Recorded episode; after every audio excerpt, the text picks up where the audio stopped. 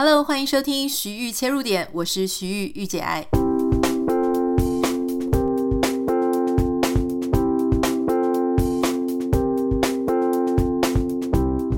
欢迎收听今天的节目。今天要来跟大家聊的是生囝生小孩的事情。为什么我们今天要聊这个事呢？事实上，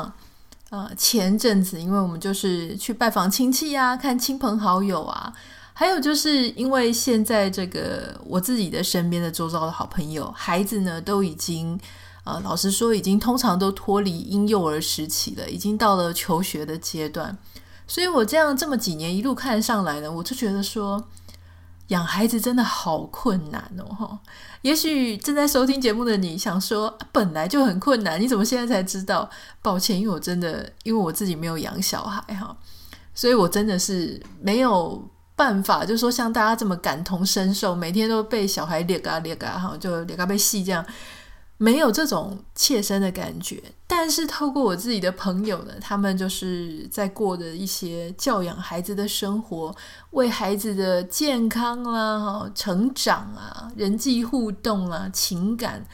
各种觉得很。麻烦，然后很大的难题的这些事情，我都觉得要深深的跟这些啊，如果你现在在收听，你有孩子，你是一个爸爸妈妈，真的要跟大家致意了哈，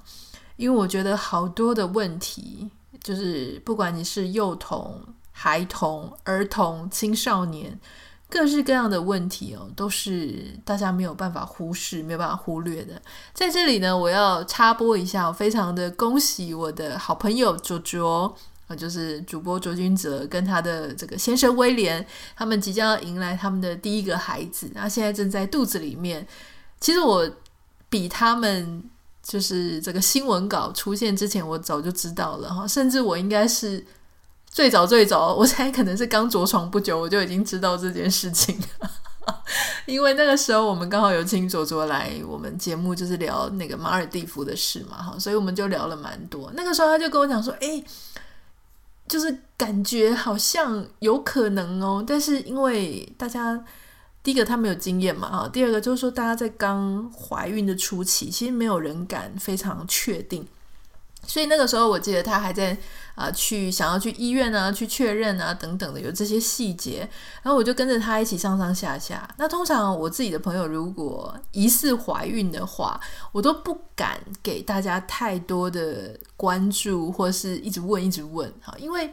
其实很多人他们在怀孕初期的时候可能比较不稳定，这也就是为什么人家说啊，三个月内先不要告诉别人啊，因为这个每个人的状况不一样啊，哈，身体的构造，然后各种机能不太一样，所以宝宝能不能够很稳定的在肚子里面，老实说，在宝宝出生之前都不知道啊。那但是我很开心，因为我相信祖祖一定会是一个非常好的妈妈哦，因为她。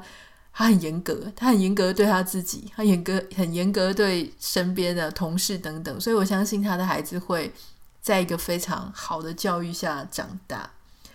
那我那时候就最近也传讯息给我一个朋友哈，我就也是有感而发啦。我这朋友他有一儿一女啊，也是嗯，也是算乖，说乖也是乖，说皮也是皮。每个人家里的孩子应该都这样哈，又乖又皮的。那他就跟我讲说，对啊，真的很累哈。呃，做了妈妈之后呢，就跟你没有孩子差非常多。那他就说，你的时间都牺牲了啊，然后你的各种事情、个人的生活就是已经没有了，就全部都贡献给孩子就对了。然后他就丢了一个影片给我看哈。那我想说，你前面在接说哦，养孩子真的很累，那你是不是？接下来这个影片可能是要讲孩子有多夸张，因为他跟我说：“你看我儿子多夸张哈！”我就以为说是儿子很皮的影片，就没想到那个影片一点呢，居然是他那个儿子几岁啊？我猜可能四五岁，我有点忘记了。抱着他妈妈哦，左脸颊亲一下，右脸颊亲一下，又正对着嘴巴亲一下，这个真的是超会哄妈妈的耶，应该是比爸爸热情很多。所以你看。我突然就可以理解，就是说，虽然是很忙，虽然是很累，虽然说是把自己所有的呃时间啊、心精力啊、金钱啊，全部都凹下去，可是妈妈的那种没有办法被取代的这种作为人母的快乐，我大概也可以从这个影片当中感觉出来哈。我们讲这个事情不是要跟我说恭喜哈，没有没有，就是完全没有。我只是突然之间呢，我就觉得说，哎，因为听很多这些妈妈们的困扰，而觉得说他们实在是非常的了不起。那很刚好的，我就是因为大家知道我喜欢看中研院的这个言之有物的网站嘛，他们最近有一篇报道呢，我觉得非常的想要跟大家分享一下哈。这一篇报道呢，它是在讨论就是台湾的生育率，那其中讲了一个成语叫做“台湾已经进入一个生不如死的状况”啊。什么叫做“生不如死”呢？它当然这个成语有用引号啦，啊，就是故意取一个谐音，就是出生率已经低于死亡率。哦，那这个是一个很大的警讯，也就是说这个国家的人口是非常，你会发现在几年后就就是。老人很多，年轻人很少，就出生的出生的 baby，他比死亡的人数还要少，所以他们用这个“生不如死”这个成语在讲这个事哈。那这一篇研究呢，是由中央研究院啊，这个他们言之有物专访院内经济研究所的杨子婷副研究员啊。那这个副研究员呢，他跟正大哈台湾研究中心合作，他们就去讨论一件事情，非常有趣。你说这个出生率、死亡率，哈，就是这不就是一个数字吗？那我要怎么样研究？我要研究，就是说，到底大家是为什么不生？那有什么原因会让他们生？你就要去操纵那个里面的变因嘛，哈，要去看说这些家户有没有可能因为什么事情而改变了他们生育的意愿或生育的行为。那这个事情很难做。我那时候看这个研究，我就觉得，诶，真的是太有创意了。因为你不太可能，你如果用实验法，这是不可能的。这人体实验，然后你把，难道要把所有的男男女女关在一起，像那个什么恋爱巴士啊，还是这种实境秀节目，然后就是给他们直接做实验吗？第一个不可能，你的样本没有那么多。第二个呢，嗯，你要等的时间实在太长了，哈，要等到他受孕，要等到他生小孩，我觉得这个事情是非常旷日费时，所以实验法真的很困难，几乎没办法做。但是这个研究很有趣，我看到这个研究真的是觉得哦，好有创意哦！这个就是身为研究员，我觉得非常非常嗯兴奋的一刻啊，或是说我们在喜欢看研究报告的人就觉得，哎，怎么可以想到这么有趣的事？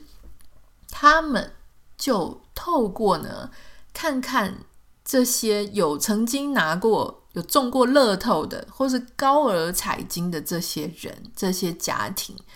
他们会不会更有意愿生孩子？好，就说，你说，诶，这个生小孩跟什么事情有关？跟很多人就是会有自己的假设嘛，哈，就说可能跟钱有关，哦，这个经济啊，因为我收入不够多啊，我们两个夫妻收入不够多，所以就不敢生孩子。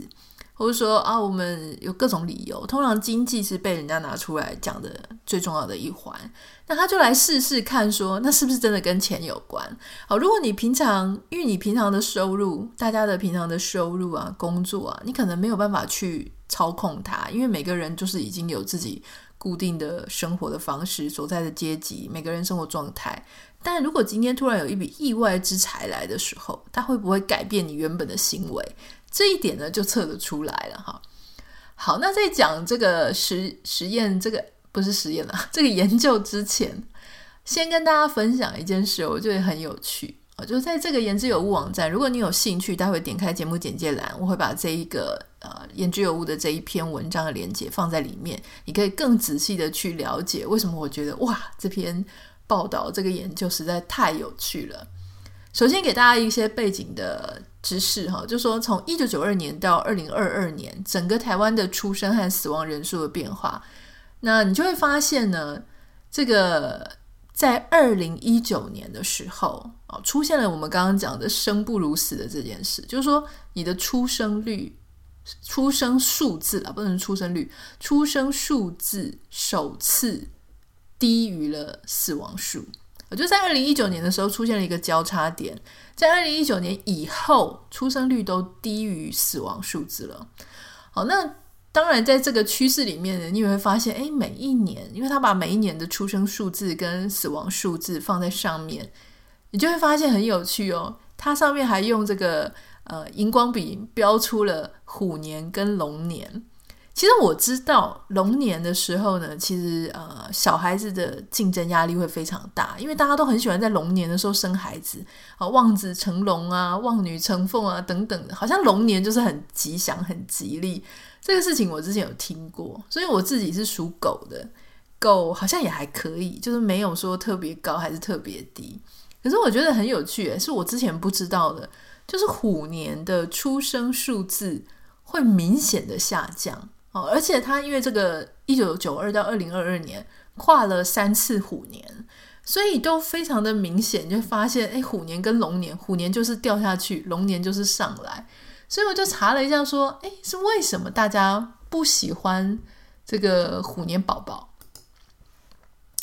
原来啊，这个古代的民俗观点，他们就会觉得说，虎年是所谓的凶年啊，就是凶，就是说很凶的凶，或者大凶的那个凶。所以你出生的这个虎宝宝个性会特别的凶恶啊。那很多的像我们这个传统的习俗啊，婚宴呐，哈，或是一些很多人家办喜事的场合，人家就说秀号，哎哎，是不是秀号？我台语有点烂，属虎的人啊不可以参与啊。那有一些妈妈他们就会担心这个宝宝未来如果属虎的话麻烦呐，所以他们就会刻意避开虎年生孩子。可是当然也有人在讲说，现在都已经什么年代了哈，大家应该观念都比较先进了啊，应该很少在看这些风水习俗了吧哈？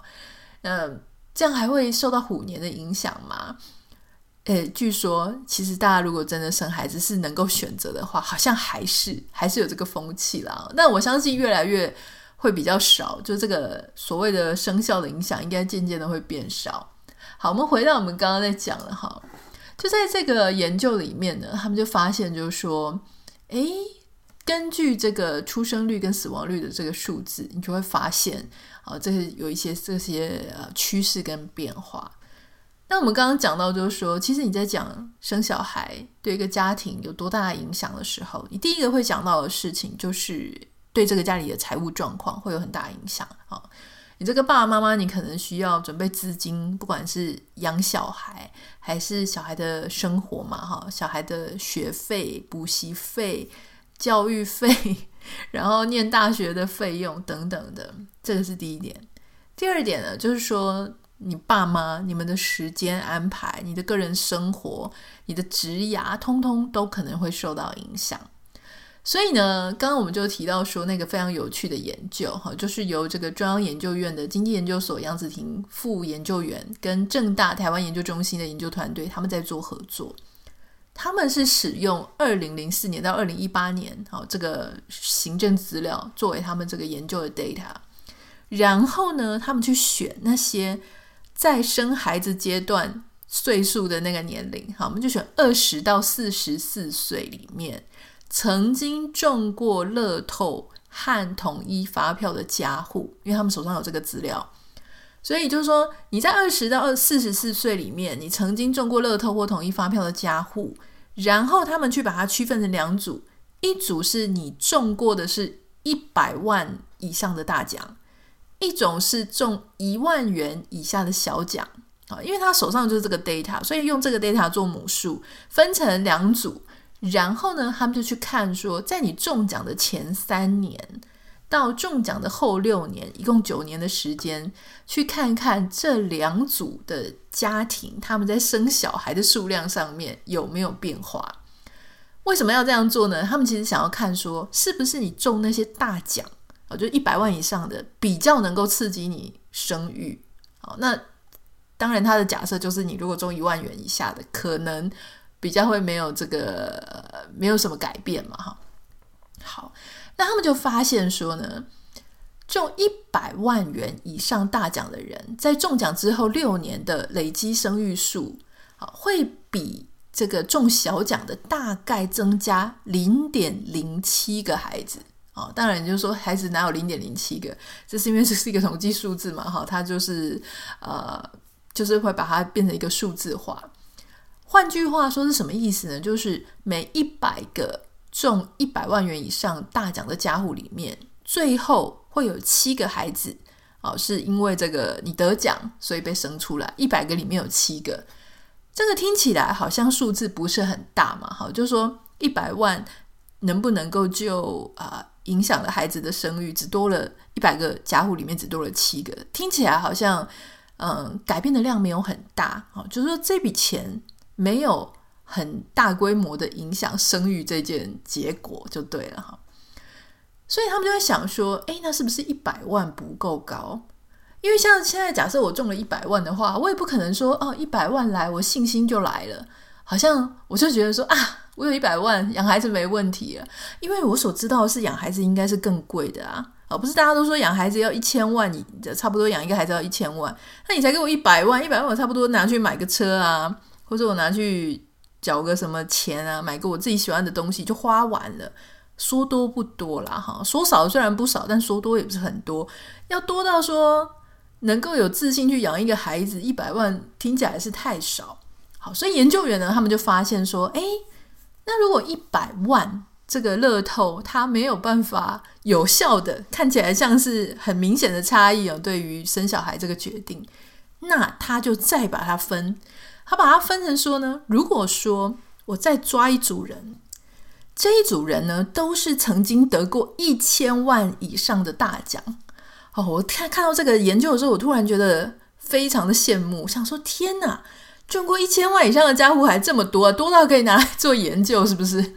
那怎么都不是我哈？我们每次中都是什么两百块啦，我顶多中过一千块的这这个统一发票，好像。好，那好，假设这个他把这个中一千万以上的家户啊拿出来，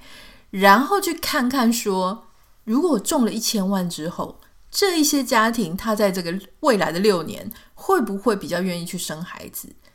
大家可以想一想，你觉得结果是什么？他们就发现说，没错，你中过一千万的那些高额奖金的家户啊，哈，每一百个家户会多生二十五个小孩。换句话说呢，就是他刚刚你说一百户，你如果中一百万的话，一百户只有多七个嘛，现在一百户多了二十五个小孩，那。这个也还蛮合理的，就像我们刚刚讲的，大家都说啊，养一个小孩差不多要一千万，所以当你突然中了一千万之后，你突然觉得啊，好像可以放心来生一个小孩，那个自信心感觉就提升比较多了嘛，哈。所以根据他们这个报告啊，研究显示哈，你就会发现说，中一百万到五百万的，中五百万到一千万的，好，这个好像他们对于他们的生育数字的变化没有很大。可是中一千万到一千五百万的，诶，突然就多了很多。中一千五百万以上的生育的数字就多更多。换句话说，这个代表什么意思？代表你生育生孩子的行为确实是可能是受到你中奖数字呃这个的影响。也就是说，经济真的可能会影响到你生孩子的意愿啊。好，那接下来呢，就会谈说，诶，中一百万以上大奖的这些家庭里面，哈，他也会发现说，从这一些刚刚讲说中一百万啊，因为一百万中一百万的人相对比较多嘛，用这个去当母体的话，会去发现说，如果你的家户平均哦就已经收入是稍微偏高的话，你比较不会因为受到你中了一百万你就去生孩子。可是，如果你的在这个中一百万的家庭里面，你本来的收入就是很低的，哦，低于平均的，低于中位数的，它是低于中位数了哈。中位数跟平均是不一样的概念，但它这个研究是低于中位数，就是在啊一半的之下的，他比较会因为中了一百万，他的自信心就比较高。这跟我们现在社会上在讲的事情就很有呼应嘛。很多人都说。你如果是一个社经地位比较高的家庭，你反而比较不敢生孩子。为什么？因为你觉得你要你对孩子的教育期待，他花的钱，你设想的是比较多的，可能我们可能设想一千万。那有一些人家庭，他可能要求的更高，他的设想的是两千万，对不对？但如果你是本来收入就比较没有那么好的家庭，你可能不会去想说啊，要投资非常多的钱在孩子身上。也许你的门槛稍微低一点哈，也许你觉得一百万已经可以了。所以钱它不是一个绝对值，它同时是映照了说这个家庭它本身对于这件事情的支出原本的预算它是抓在哪里啊？那还有就是他们发现说，你如果中了一百万以上的这些乐透的家庭啊，哈，他呃会不会因为这笔钱改变呢？也跟他现在有没有小孩有关。如果他原本就已经有孩子的话呢，基本上你再给他一百万，他也不会去增加再多生一个孩子啊。我猜第一个可能是因为有这一百万，他刚好拿去负担，因为他知道有太多地方要花了，要花销，所以这个一百万呢，刚好就解了他一些及时雨哈。但是没有小孩的，可能就会因为这一笔，哎，比较有意愿说，哎，不然来一个孩子这种感觉啊。我觉得这个发现是蛮有趣的。那这个中大奖啊，中乐透啊，其实不只是影响了出生率，大家知道还有影响什么吗？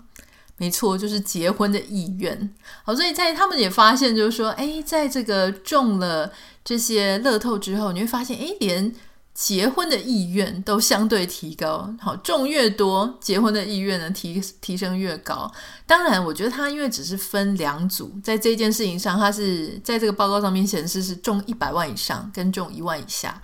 我想说，如果中的是啊一千五百万以上或是一亿以上，他的结婚意愿还会很高吗？说不定反而突然又降低了，因为太害怕被这个伴侣。这个 要分给伴侣啊，或者说，嗯，可能要跟人家 share 这样子哈，所以我不知道我在开玩笑的，所以我只是在想说，说不定，说不定这个趋势也会有一点不太一样。那当然，很多我们在谈说，生了孩子之后的夫妻，是不是真的能够有一个共同的基础哈，经济上的改变呢，职场上发展的改变，会不会因为有一个孩子出生而必须要牺牲哪一方？好，那在这一个研究报告的下方，待会如果点进去看的话，你会看到一个血淋淋的事实，就在从二零零四年到二零一九年以后，他去看说男性跟女性他们在台湾嘛，哈，夫妻年所得累积成长率，在第一胎孩子出生之后。的变化，你就会发现，哈，这个男生跟女生差蛮多的。男生基本上呢，他就是随着他呃出去就业的年资啊，会越来越高，越来越高，他的薪水会呈现一个缓步上扬啊，就是这样子的一个弧线上去。可是女生就不一样了。女生在生小孩之前，确实也是会这样子好上扬，而且甚至她那个斜率啊，还比男生感觉好像更陡一点，就是说她的上扬的曲线啊更加的明显。可是，在她生第一个孩子之前，就会直接掉下来。我想，因为有可能是呃。有了怀孕之后，很多人就会在还没有出生之前，他可能就已经决定要呃停掉他的工作，去待产之类的哈，所以这个都有可能。然后在他的孩子出生之后，呃，就会开始大幅的下滑。也就是说，这个女生她可能是第一个，也许是收入减少，或是她就离开了她的职场，直到孩子出生的第四年、第五年之后，才会逐渐的。追回当年孩子出生前的薪资水平，或是说他才能够慢慢的哈，在这整体女性市场里面，才会慢慢的让大家又回到职场上。所以你会发现，女生她确实受到小孩呃出生的关系，所以会影响了她，不管是。职场上啊，就职务上的就消失啊，就是他就离开了职场，或是他可能就必须要转成兼职，或是他的收入就没有办法像以前一样这么好。